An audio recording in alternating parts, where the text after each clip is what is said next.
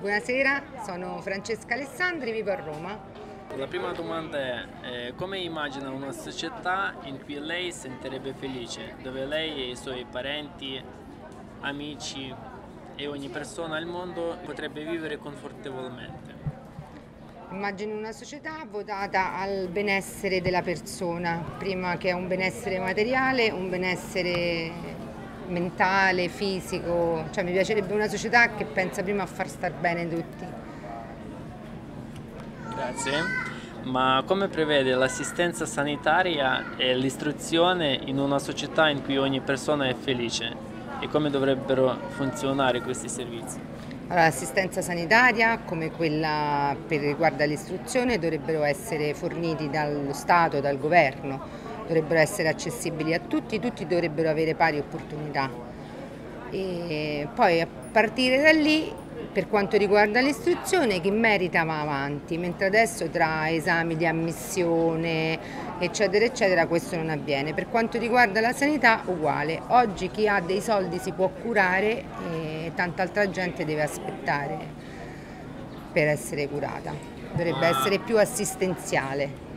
Ma come diciamo, si può cambiare per, eh, per far diciamo, l'uguaglianza? Non è che diciamo, qualcuno può andare a fare diciamo, la medicina buona e l'altro che non avrà la possibilità non, non la può fare. Che cosa noi possiamo fare? Possiamo investire di più sulla sanità pubblica, cioè più fondi per la sanità pubblica anche per l'istruzione.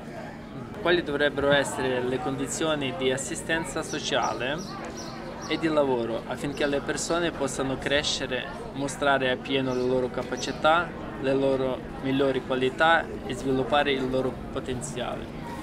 Allora, innanzitutto la parola, per esempio, io lo dico sempre, educare significa tirare fuori, quindi educare le persone a tirare fuori il meglio di sé.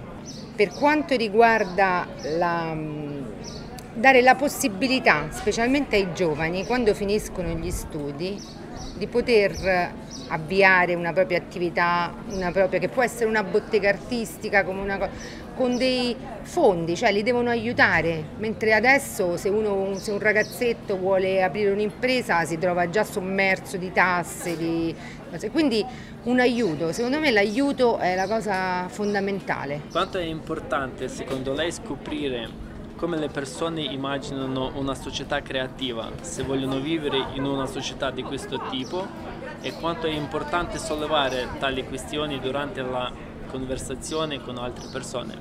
È importantissimo perché adesso chi ci, dico, chi ci governa pensa solo ai soldi, al consumismo, a guardare l'aspetto esteriore, mentre un sacco di gente ha tanto di bello dentro, quindi se riuscissimo tutti insieme a tirarlo fuori, solo che loro non ci fanno parlare, ci fanno parlare poco, dovremmo parlare tutti di più. Che cosa ci unisce internamente? Internamente ci unisce l'empatia e ci unisce la felicità, ci dovrebbe unire a tutti, la serenità, ecco, quello è il termine che mi piace di più. Più che felici mi piace il termine sereni, dovremmo essere tutti più sereni. Quindi, e dovremmo essere molto Mm, più buoni gli uni con gli altri. Cioè, secondo me quando tu aiuti una persona poi ti senti qualcosa in più, dobbiamo imparare ad arricchirci noi. Grazie. E, ehm, se condivide l'idea di una società creativa? Sì, sì, dovremmo farla diventare realtà e non farla rimanere un'utopia. E allora, secondo lei, cosa è necessario fare per informare più persone possibile? Fare questa cosa qui, farla dappertutto, più spesso. Quanti siete? 130 televisioni? No, no, 130 paesi? Oltre di 130 okay. paesi. Di più, ancora di più. Grazie. Grazie a voi.